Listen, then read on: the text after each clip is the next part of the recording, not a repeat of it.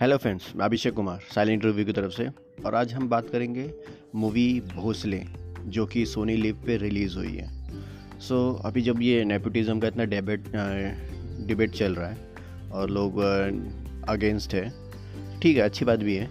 सो so, इसमें में एक टैलेंटेड मूवी आई है इस भोसले जिसमें एक्टिंग मनोज बाजपेयी ने की है और क्या एक्टिंग की है। ये एकदम आर्ट मूवी है। मतलब आपको लग, ये उन लोगों के लिए नहीं है जिसको भाई सीटी बजानी है या मासेस दे मासेस ऑडियंस के लिए। बिल्कुल भी नहीं। उनको ये बिल्कुल पसंद ही नहीं आएगी। ये पिक्चर आर्ट जिनको कुछ अच्छा ऐसा स्लोली और कुछ बिल्ड हो रहा है और कुछ आर्ट आर्ट टाइप की बोलते हैं क्लासिक टाइप की मूवी देखने के लिए। ये मूवी है। इसमें एक एक चीज़ इतनी सही से दिखाई है ना मतलब लगता है कि हाँ दो घंटे उन्होंने मतलब ऐसा फोकस किया है कि एकदम एक ही आदमी के कैरेक्टर को कि उसके आसपास क्या हो रहा है। मतलब अगर आपको मैं कहानी बताऊँ तो कहानी यही है मनोज बाजपेयी, जो एक कांस्टेबल है, जो रिटायर हो चुके हैं और वो अपने एक्सटेंशन के लिए वेट कर रहे हैं। मतलब उनको अपनी सर्विस और एक्सटेंड करनी है।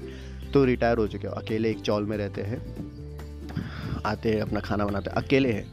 वाइफ नहीं कुछ नहीं आते हैं अपना खाना बनाना।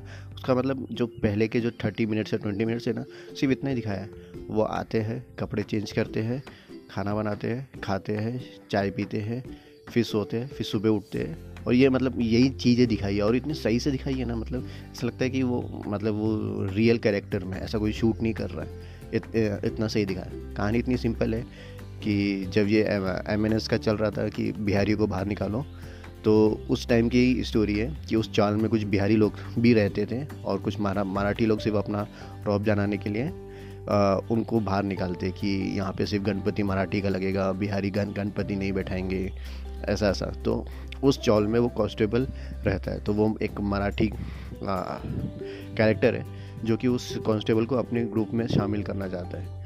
कि वो अगर हमारे साथ जुड़ गया तो मतलब पुलिस है ना हमारे साथ तो बाकी लोग डरेंगे। तो वो सब चीज़ों में जो स्टोरी घूमती है और वो कैसे बिल्ड होती है, उस उस पर पिक्चर है। मैं सच बोलूँ ना, बहुत सही है। मेरे को तो बिल्कुल पसंद आई।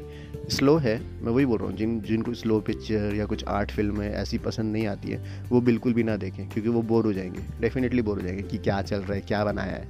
ये पिक्चर सिर्फ़ टैलेंट देख, देखने के लिए बनाई है और जो डायरेक्शन है।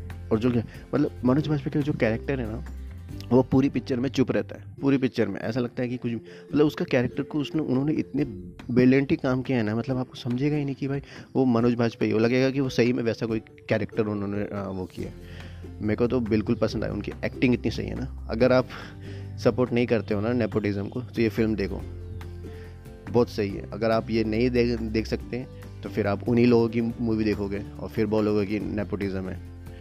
Think about it and watch this movie Sony Liv पे अवेलेबल है और अच्छी है। टाइम वेस्ट नहीं करेगी आपका। स्लो है। वही मैं पहले ही बोल रहा हूँ। जिनको स्लो और ऐसे आर्ट फ़िल्में ये सब पसंद नहीं आती ना प्लीज़ वो ना देखें। नहीं तो फिर वो बोलेंगे कि ये रिकमेंड किया और हमने देखी और बकवास लगी। पहले ही बोलता हूँ, मत देखो।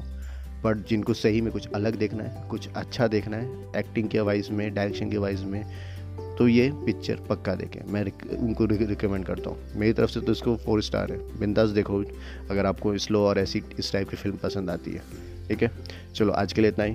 Thank you Abhishek from Silent Review